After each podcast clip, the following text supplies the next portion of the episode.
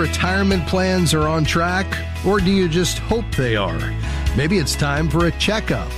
I'm Rob West. At least one study shows that many people aren't aware of how much they need to save and will likely fall short of their goals. I'll talk about that first today, and then it's on to your calls at 800 525 7000. That's 800 525 7000. This is Faith and Finance Live, biblical wisdom for your financial journey.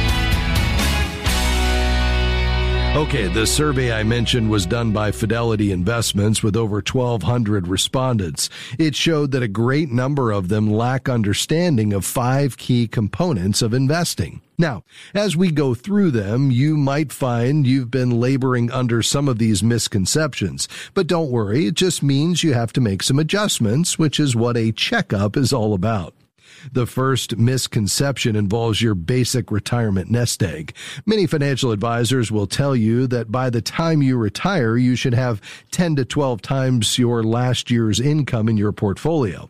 Of course, that amount will vary based on several factors, like how frugal you are, your retirement expenses, and life expectancy.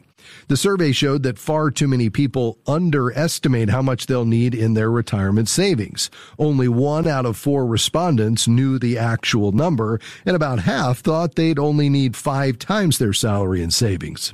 That means a lot of people are on track to start retirement with far less savings than they'll need. But that's not all. The next mistake those retirees are likely to make concerns how much to withdraw from those savings each year during retirement.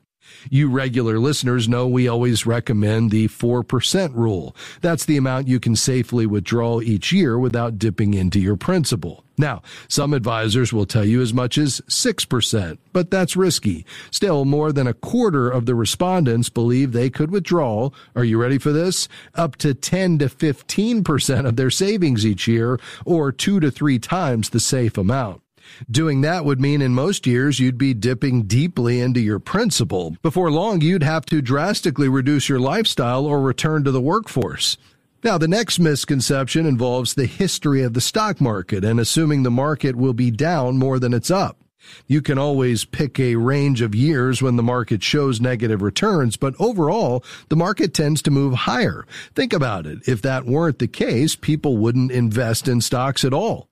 Now, few of us could expect to live 35 years after retiring, but over the last three and a half decades, the market has ended up 26 out of those 35 years. But a whopping 75% of respondents incorrectly believed the market had been down more years than up during that time. And because of that, they may move too much of their portfolio out of stocks as they near retirement and during their retirement years. Yes, you want to rebalance your portfolio as the years go on, reducing the percentage held in mutual funds and stocks.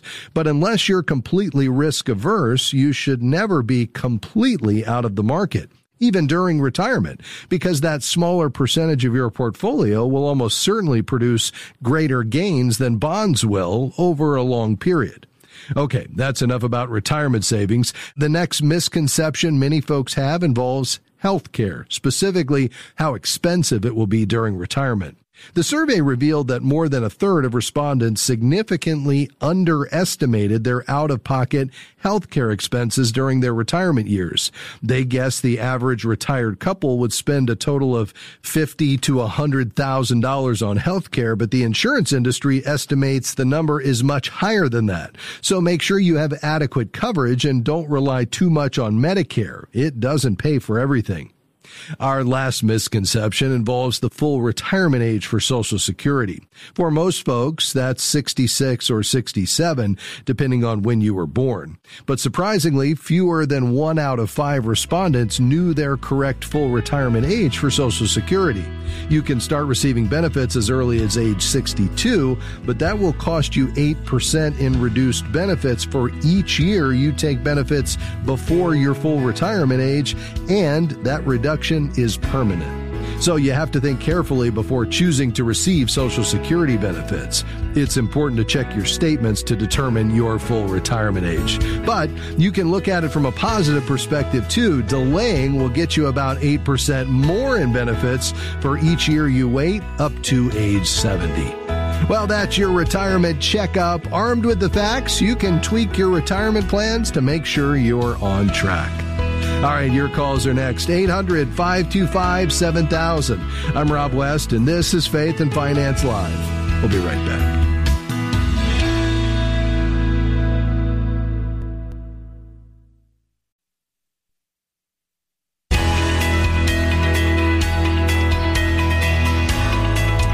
So glad you joined us today for Faith and Finance Live. I'm Rob West. All right, it's time to take your calls and questions on anything financial. We've got a few lines open, although the calls are coming in quickly. 800 525 7000.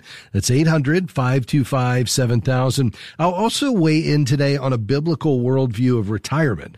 Uh, that's right. We started today by talking about retirement, your financial readiness for retirement, and whether you're on track, ahead, or behind, according to some benchmarks and some recent data. But what about the concept of retirement itself? Well, often we take our cues of retirement related to the modern concept of retirement, which isn't specifically a biblical concept. So I'll weigh in on that a little later in the broadcast. Also, Jerry Boyer will stop by with our Friday market and economic update. We'll find out what Jerry's thinking about economically speaking. And of course, your calls today as well. So let's dive right into Springfield, Missouri. Hi, Fern. Thanks for calling. Go right ahead.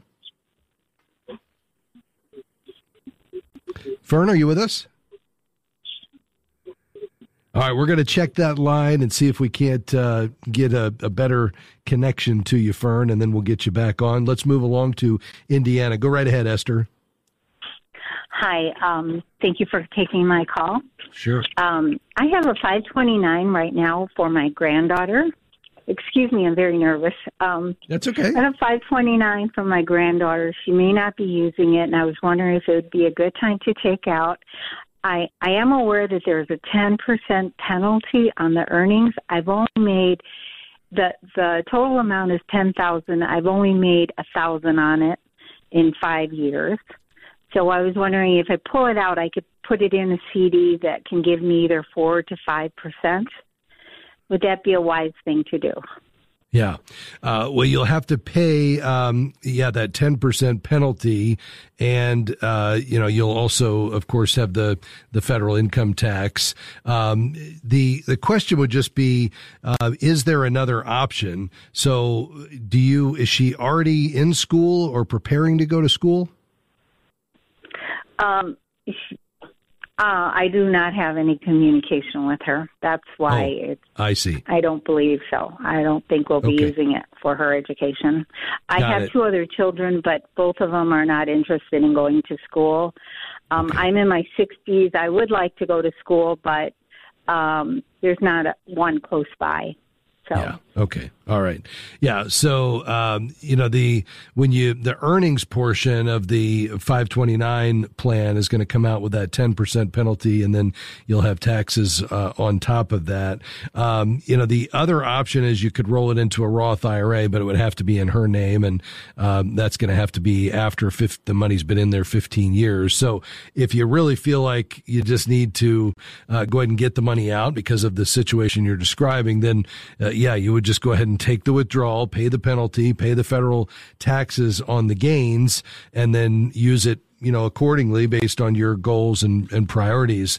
Um, so what are you thinking you would do with the funds? And was there some other aspect of this that I could help you with? Um, well, uh, yeah, the question I have is if I, if I keep it as uh, and roll it over into an IRA, I'd have to wait another ten years. Do I? Would you think that I could still contribute and I could? Um, well, I could put in my son's name. Um, yes. So, do you think that's that's okay, or do you think we? Sh- I'm questioning it because we haven't made much money on it. Uh, the bank rate right now is four to five percent interest. You know, if I put it into a CD. Yes. Yeah. Uh, when is it that you're going to uh, think about doing this? Are you? Is this something you would do fairly quickly? I could do it quickly. Yeah. Okay. And when, uh, what would you want to earmark these funds for? If you have just, uh, you know, any option available to you, are you wanting to give it to another child? Are you wanting to use it for yourself? What do you think you would earmark it for? Um, I could give it to another child. Like I said, I could give it to my son's Roth account, Yeah. um, or my daughter's. Yeah. Um, I could Yep. do that. Um, Okay. But I could just, I, I just think that I would probably make more at the bank than with this Roth account. It's only made a thousand dollars in five years.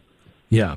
Well, as soon as it gets into the Roth, you have unlimited investment options. And as long as you have a long time horizon of at least five, preferably 10 years or more, which in the case of your son, any of your children, you would, if this is earmarked for retirement, then, you know, a stock and bond portfolio, largely stock at their young age is going to be your very best way to build wealth. Now, this is all as of uh, a result of the Secure Act 2.0 and that uh, ability to roll that to a Roth uh, doesn't start until 2024. So you wouldn't be able to do anything this year. Um, but after 2024, so long as you meet the requirements and including uh, that 15 year uh, requirement, then you would be able to roll that in up to the annual contribution limit of, you know, this year it's $6,500. Um, so that would be an option. And then I would say at that point, even though it hasn't performed very well and the market's been tough over the last year, and so I can understand why it hasn't. Um, and if and if it's not been performing well for a longer period of time, it may just be the investments you had it in were not performing well. Um, you know, getting it into the Roth would kind of take the blinders off and allow you to invest it in anything, and that's where just building a, a solid portfolio for long term appreciation makes a lot of sense. But again, that couldn't happen until at the earliest January 1st of 2024. Uh, so that would be the next decision to make. If you want to just go ahead and take it out, then obviously you'd have the penalty plus the taxes on a portion. And then you could say, okay, where do I want to go with it from here? Do I want to make a gift to one of my children? Do I want to just keep it for myself and maybe fund your own Roth IRA or uh, just shore up your emergency fund? And then at that point, you'd want to put it in, you know, liquid savings. So I think those are your options here. And I think you just need to get some clarity on exactly who I want this to go to and based on their needs and what the time horizon is for the money, that's going to determine whether you should go with banking products that are more secure but have less long-term growth potential or, you know, put it into a fund like a Roth with a long perspective where you're investing and trying to outpace what you might receive through a banking product like a CD. Does that make sense? hmm Yes, but I have another thing that just happened. Um, Okay.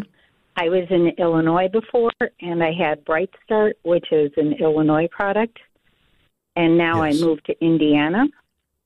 Well, I still get the tax breaks. Yeah. Are you talking in, about you know living in Indiana? Right. Um, yeah. So that's the still a 529 plan. Um, so the the benefit of uh, the 529 is some states offer a state income tax deduction. I believe Illinois is one of those. Uh, when the money goes in, um, and then obviously when you come when if you take it out and you don't use it for qualified educational expenses, you're going to have to. If you got that deduction, you would have to just check with your tax preparer to see how you would account for that as that money comes out um, without being used for qualified educational expenses. So you're certainly going to need to ask that question depending upon which direction you decide to go. Obviously, if you leave it in and then roll it to the Roth next year, then you know you're good to go there. You were entitled to that state deduction when the money went in.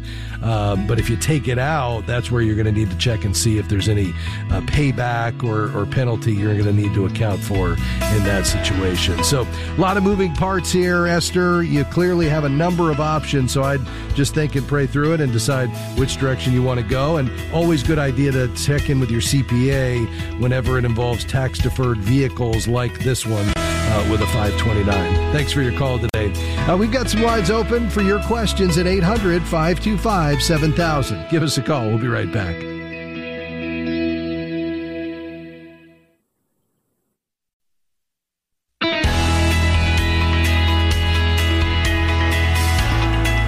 Great to have you with us today on Faith and Finance Live. I'm Rob West. We're taking your calls and questions today on anything financial. Plus, perhaps you have a testimony of God's faithfulness.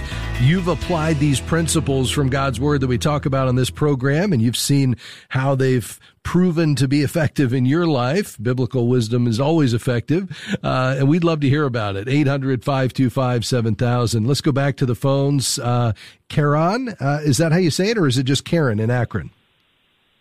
Karen, that's fine. Okay, Thank you. great. Go right ahead.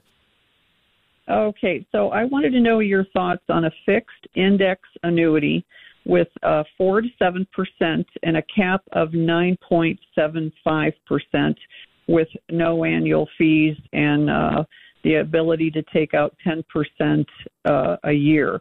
And going into it would be an old IRA and some P- PERS money that would total about $90,000. That's one question. Okay, yeah, let's start there. Uh, what's the time horizon on this money? The time horizon. Uh, help me out when by do what you, you mean. Yeah, sure. Uh, let me explain further. Um, when would you ex- uh, need to tap into it for income, uh, maybe in retirement? Is this long term money? And if so, how long before you'd need to access it for any reason? I we I would say it's long term. I, I Okay. we wouldn't need to access shortly, you know, it quickly. Okay. Uh, w- are you thinking maybe 20 years down the road? Less? More? Oh, less. Oh, less. Let, let's say maybe in five to ten years, but ballpark. Okay. And would you be looking after the accumulation phase where it's growing at this roughly 5% with the cap and so forth? Would you be looking to annuitize it, which just simply means you'd convert it to an income stream for life at that point to supplement other income sources like retirement accounts and social security? Or would you be looking to take it back out? Uh, Tell me what you're thinking there. I I would uh, probably reinvest it and you know uh, just take money out yearly as needed. Okay. And why the are you drawn to the annuity? I'm just curious in terms of, you know, are you risk averse and you, you you're willing to settle for a little bit of a lower return, but you you really want that downside protection or some other reason? Well, I am I am averse to to risk. I'm more conservative. Uh, the money that's in the uh, IRA is not doing well at all, and we uh, went met with somebody, and it appears that th- this would be a good avenue to take. Okay. Yeah, the only thing I just want to make sure of, because I'm not a huge fan of annuities, I mean, they have their place. If you said, listen, I'm just done with the volatility, I, I want to transfer the risk away from myself in the market into an insurance company, and, you know, I'm willing to settle for a bit of a lower return with limited flexibility, and, and, you know, I can only get a certain amount back per year without penalties and surrender charges and, you know, that type of thing, then, then they can have a place. The reason I'm not crazy about them is, you know, we're potentially we're evaluating the performance of your IRA during a very narrow window where the market just happens to be under immense pressure. You know, if we were to compare this year and look at it in light of the last dozen years, we would see that we've had a raging bull market that, you know, has created a lot of wealth. And when we look at investment returns, stock and bond portfolios properly diversified and allocated according to our, you know, time horizon when we need the money and our risk levels. Uh, you know, the very best place to build wealth is with a stock and bond portfolio with maybe a small allocation of the precious metals. Um, but we've got to look at it over the long haul. If we look at it in a quarter's time or even a year's time, we could pick one of those seasons like we're in now where the market has been under pressure and therefore the, the portfolio's down, but you don't need the money right now. And even once you get to retirement, if the Lord tarries and you're in good health, you need that money to last decades or more. um, you know, so I, I think the idea is where is the best place to grow it over time? And, you know, as long as we're looking at it with the right perspective. And I think that's really the key. Uh, now, if you say again, I just don't want to assume that risk, even though I realize this is, you know, a very short time frame where the market is going down and it will likely recover and move to higher ground down the road. But I'm willing to give that up in exchange for the peace of mind, you know, coming from just knowing that the principal is guaranteed and I'm willing to settle for a lesser return to get that. Well, then a fixed annuity could be a great option. And it sounds like the one you're describing, uh, you know, makes sense just in terms of the rates that you're, you're articulating. So does that all make sense? It does because apparently you don't lose any. You either stay or uh, increase, but you don't lose. So that's the part that I like about that. The other question I wanted to ask you your opinion about was if you we have eight hundred and ten thousand dollars liquid, Yeah. and is it better to go to a four percent CD? Is it better to go to a three point two five money market where it's liquid? That's a big question as well. Well, I don't think, yeah, I mean, that's obviously a lot of money and I can't imagine you're going to need, I mean, unless there's a specific purpose you're, you know, you're going to need that money for in, let's say 12 months. Um, like I'm buying a house or a second home or something like that. But if that's just liquid reserves that's, you know, not earmarked for any specific purpose, I would say, well, let's, let's define what the emergency fund should be. And that's a number you need to pick. We usually say three to six months expenses. So let's say you said six months expenses expenses. You'd take your total uh, expenses for a, a, a month's time, d- multiply it by six, and we'd put that in a liquid savings account. I'd recommend an online savings account where you can get three and three quarters percent today. It's it's always available. It's a quick transfer electronically away from your checking account. There's no fees, and you're getting a decent interest rate. Anything beyond that, I would look to say, how do we maximize this return, and you know, commensurate with the the time frame on when we need need the money. And I think at that point, at the very least, I would probably ladder a CD, which just simply means maybe you take a, a third of it and put it in a six month CD, a third of it and you put in 12 months and a third in 18 months. And then every six months, you've got a third of that 800,000 minus your emergency fund that's coming due. And you can either roll it over into another, you know, 18 month CD, uh, or you can, uh, you know, move it to savings if you know you need it. Does that make sense? It does, yes. Yeah. So that'd probably be the direction I'd go. I think for the IRA, again, if if you say, listen, I'm done with the market, I want to go into an annuity, that's great. Uh, that would probably be a great approach. And then with that 800,000, I'd take the approach I just described. Thanks for calling, Karen. God bless you. And we're going to take a quick break. We'll be right back with much more. Stay with us.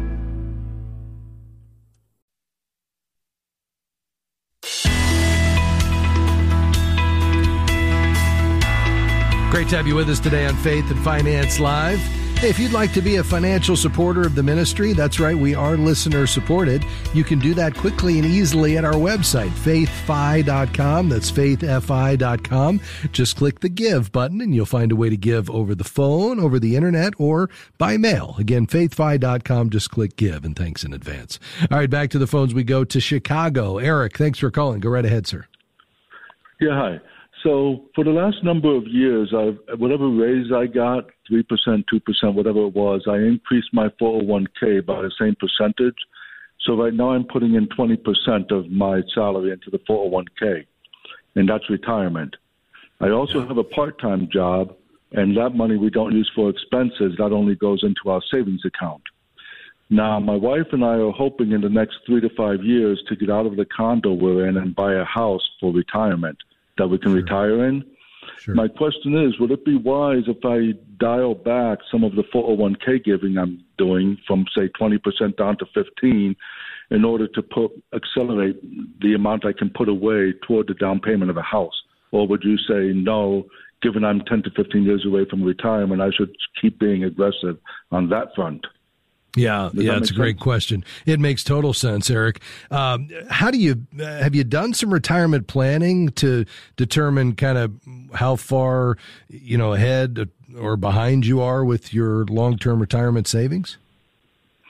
Um, no, I haven't really looked at okay. that. Gone into All that right. planning. I just kind of yep. put, try to put as much into the 401k as I can. Sure. Um, what have you built up yeah. in that account? Right now, it's at about three hundred thousand, and I'm expecting to have it uh, to uh, to a half million or a little bit more by the time I retire. Okay, and what is your current salary, if you don't mind me asking? Oh, the salary is about a hundred thousand. Okay, great. Uh, and how far away are you from retirement? Ten to fifteen years. I'm fifty-five. Okay. Okay. Yeah. So I think the key would be, um, you know, you've got a goal of a half a million, uh, which at a 4% withdrawal rate would be 20,000 a year.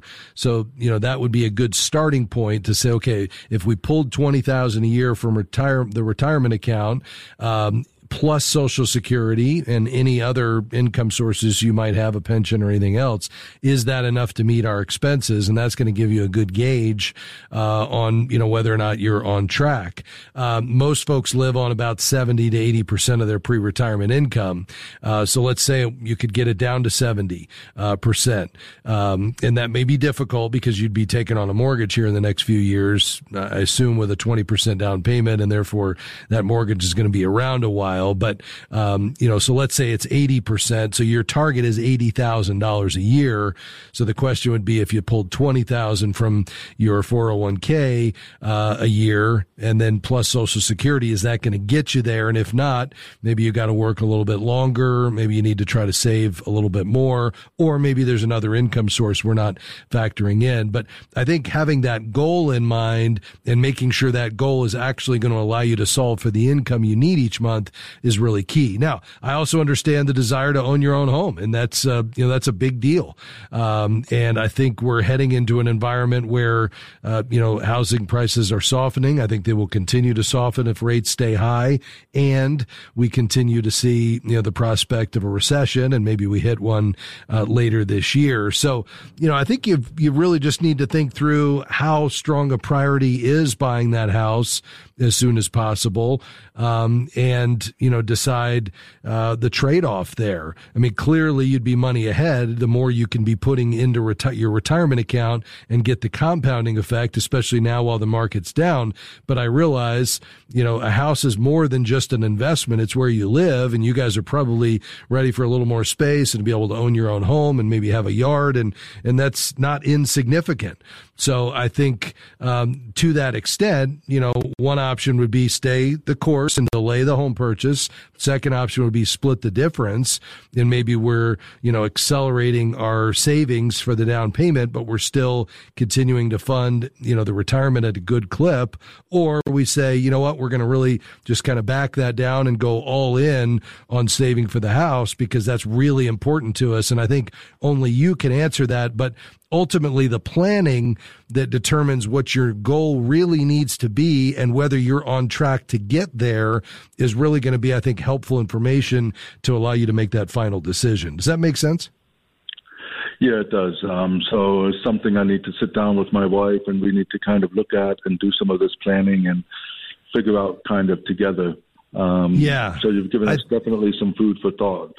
Good. Yeah. And maybe you connect with an advisor who could provide a kind of a third party perspective on that, do some retirement planning, which you could pay for just by the hour. And you could find a certified kingdom advisor on our website at faithfi.com. But you could also do it yourself. And I think the exercise would be what do we expect our budget to look like in retirement? You know, we're no longer saving for retirement. So that all that money that was going into retirement savings is coming off the table and we're not probably driving as much and we don't have, you know, maybe to keep the wardrobe up that that we do for work. And I mean, there's a whole host of things that come out of the picture.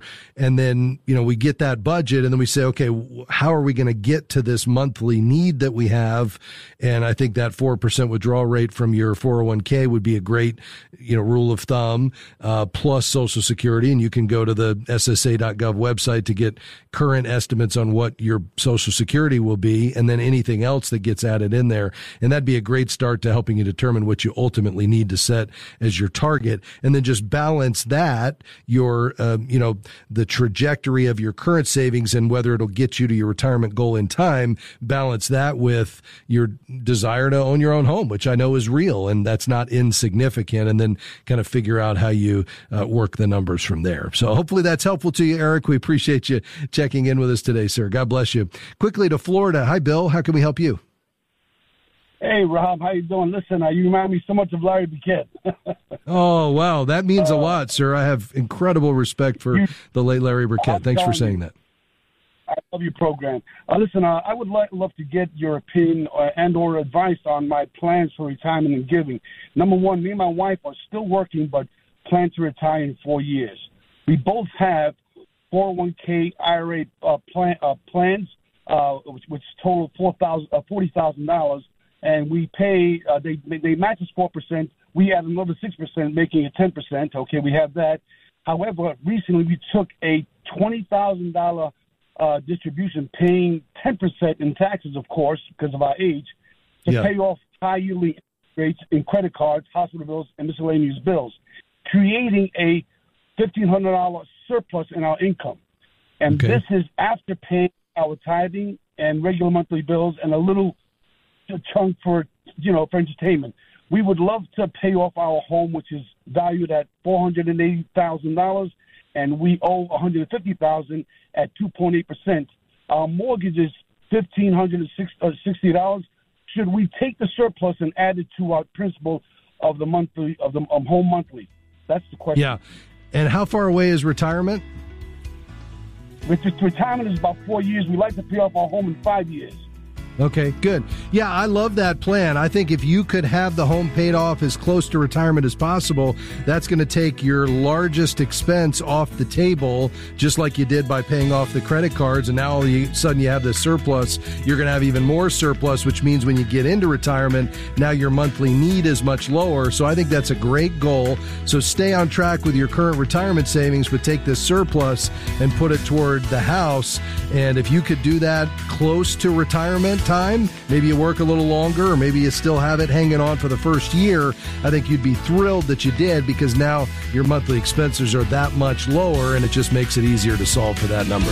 Thanks for your call, Bill. We'll be right back on Faith and Finance Live. Stay with us.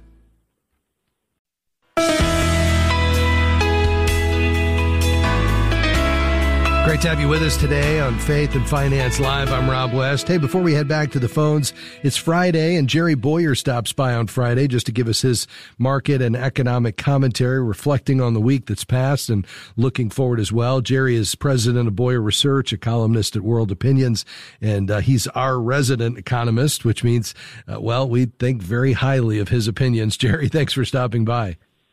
Thank you, and thank you for your kind words. I think highly of your opinions too, my friend. Well, it's that a mutual uh, respect there. Jerry, tell us what you're thinking about and watching uh, today as you look at uh, the data from this week. Well, you know, there's this week and then there's today. You know, I yeah, right. this morning, and things have changed since then. Um, and this is this idea that the Fed has a dual mandate, and you never know which which mandate they're going to follow on any given day, uh, right? So you had That's some. Right you know, good news with the uh, excuse me, some you know, some bad news with the manufacturer survey, uh, and then you had some good news today. I was earlier in the week. You had some good news today with the uh, service sector survey.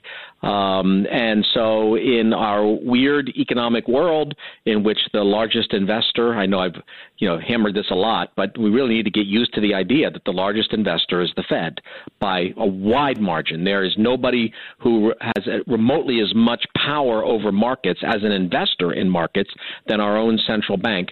Uh, and yeah. so, when you had good news, uh, you know, when you have good news um, it tends to have the opposite effect uh, in terms of uh, in terms of markets. Um, and so we have a situation where this week the data is it seems to be pretty clear that we're in a manufacturing recession. But we're not in a service sector recession. Mm. Um, and what happened today is that the service sector was shown as being expansionary, um, and that means that the Fed feels like um, you know, they can kind of, uh, you know, be more easy, free and easy with money supply changes. Um, and, you know, that's something that helps markets. Um, also, earlier this week, a Fed official said basically, you know, uh, we were talking about 25 basis point increases with the central bank over the near future. Uh, then we started, the market started thinking that maybe 50 basis points, and one Fed member even said, yeah, we need to go up 50 basis points, half a percent. Uh, and this Fed official from the Atlanta Fed said, no, I think we'll stick with 25.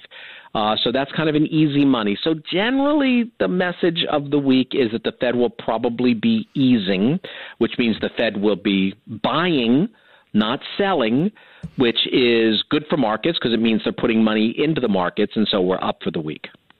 Yeah. Wow. You never know what a week or a day will hold when it comes to the Fed. Now, Jerry, you and I were talking this morning about the fact that yes, we could see the Fed begin to pivot, which is what you're describing in terms of taking their gas, the foot off the gas pedal on raising rates. We could also see them settle in and perhaps accept an inflation rate north of what they traditionally look for at 2% with something like maybe three or four. What implications would that have? Have on our economy? Yeah, and that's kind of a pivot. I mean, there's we have two ways to pivot. One is saying, we you know, we've done enough to get inflation down to two percent, so you know, we're going to take our our foot off the brake. That's one way. Or another way to say is, you know, we don't really need to hit two percent. We can we can we can go down to three percent or three and a half, and that'll be okay too. Yeah. Uh, so they can believe that they've already had victory and can achieve their goal of pushing inflation all the way down from almost six percent to two or they can change the goal and say, "Well, yeah. we're almost there already."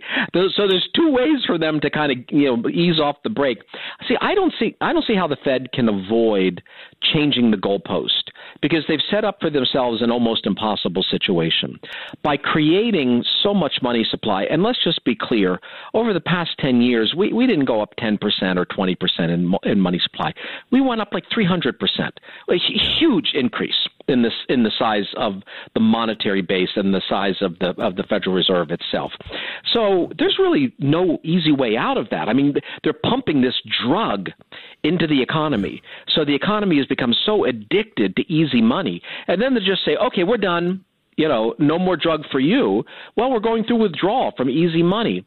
And so right. it was always really, uh, to me, it was always doubtful whether the Fed would ever be able to really do what it takes to bring inflation down. By the way, inflation shouldn't be 2%. That's still too high a goal. Inflation should be 0%. Hmm. Inflation mm. is the destruction of value and it's theft of property. So, so there, you know, there's no level that's acceptable.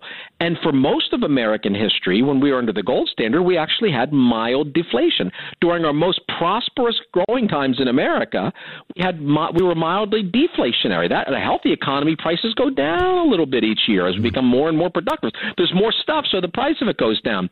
I don't see how they. I don't think they are willing to go to the point where they trigger a serious recession and hold that recession for a while. Um, mm. And if that's the, and that's what you would it would take if you contracted the money supply by say 30, 40, or 50 percent, which which you would need to do in order to deal with the inflation problem.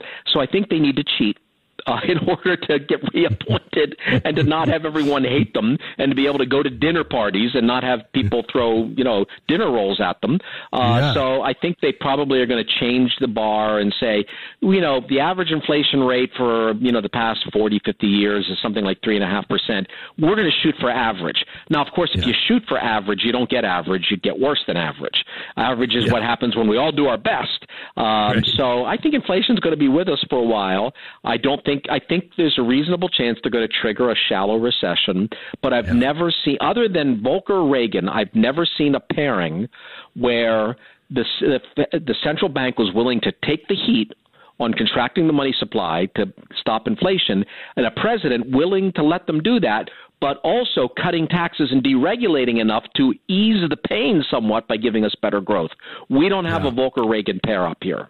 No, no doubt about that. Well, Jerry, that's fascinating. And uh, I tell you, we need to unpack that idea of inflation and the impact of it and what you just said about uh, not settling for any inflation and uh, how it's theft of property. I want to unpack that some more. I'm going to ask Jim Henry, who's uh, here in the studio, to make a note of that. The next time we have you on uh, to do an opening interview, let's unpack that topic, all right? Breaks all 10 commandments, my friend. I think we need to take it seriously. Yeah, well, we will be talking about that in the in the weeks to come. All right, Jerry, appreciate you, my friend. Have a great weekend. Thank you. Same to you. All right, Jerry Bowyer, president of Bowyer Research and our resident economist. Hey, we've got a few minutes left in the broadcast today. Let's get to as many questions as we can. Uh, Lucy in West Palm Beach, thanks for your call. Go right ahead.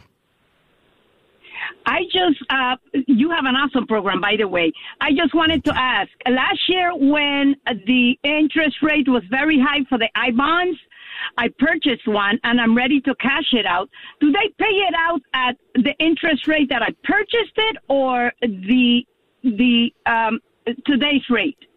Yeah, uh, the answer is both. So here's the way that works. First of all, you can't redeem it for at least a year. So as long as you wait until one year or more after your original purchase, then you could redeem it. You're going to have a small penalty when you do of three months worth of, of interest. Uh, but the way it works is, uh, the interest rate is credited at the end of every six months. So even though they don't send you a check, it's credited to your treasury direct.gov account. So at the end of the six month period where you were earning earning 9.62%, they credited six months of interest at 9.62%. And then at the end of the second six months where you were earning 6.8%, they're going to credit uh, the equivalent of six months at 6.8. So if you were to leave it in there every six months, you would get a credit for the value of the bonds you have plus, uh, you know, the interest that you're due based on the, the rate that uh, was in play for that six month period of time. Does that make sense? Yes, very much so. Thank you so very okay. much. That was awesome. Thank you again. Okay. All right, Lucy. Thanks for your call. Uh, let's finish up in Aurora, Illinois. Hi, Tim. Go right ahead, sir. Yes, sir. Thank you. Um, so my question is, if you can remove monies, withdraw monies from an IRA to buy a new home without penalty, uh, you can. Here's the rule on that. You can withdraw up to $10,000 from your traditional IRA and use it to buy, build, or rebuild a home without penalty, so long as, and this is why you'll typically hear this as saying it's a, it's a benefit for first time homebuyers because the rule says, uh, you ha- you can't have owned a principal residence for the past two years. Uh, so typically this would be something a first time home buyer would, would take advantage of because they haven't owned a home for the last two years. They're buying their first. They pull out up thousand dollars and that's a lifetime limit. So you can only get $10,000 in your lifetime from a traditional IRA. Does that make sense? It does. It does. I, I was hoping for more than that, but yeah. yeah, we wouldn't be a first time home buyer. We would be okay. supplementing some of the other funds to get that, but it would have to be yeah. more than 10.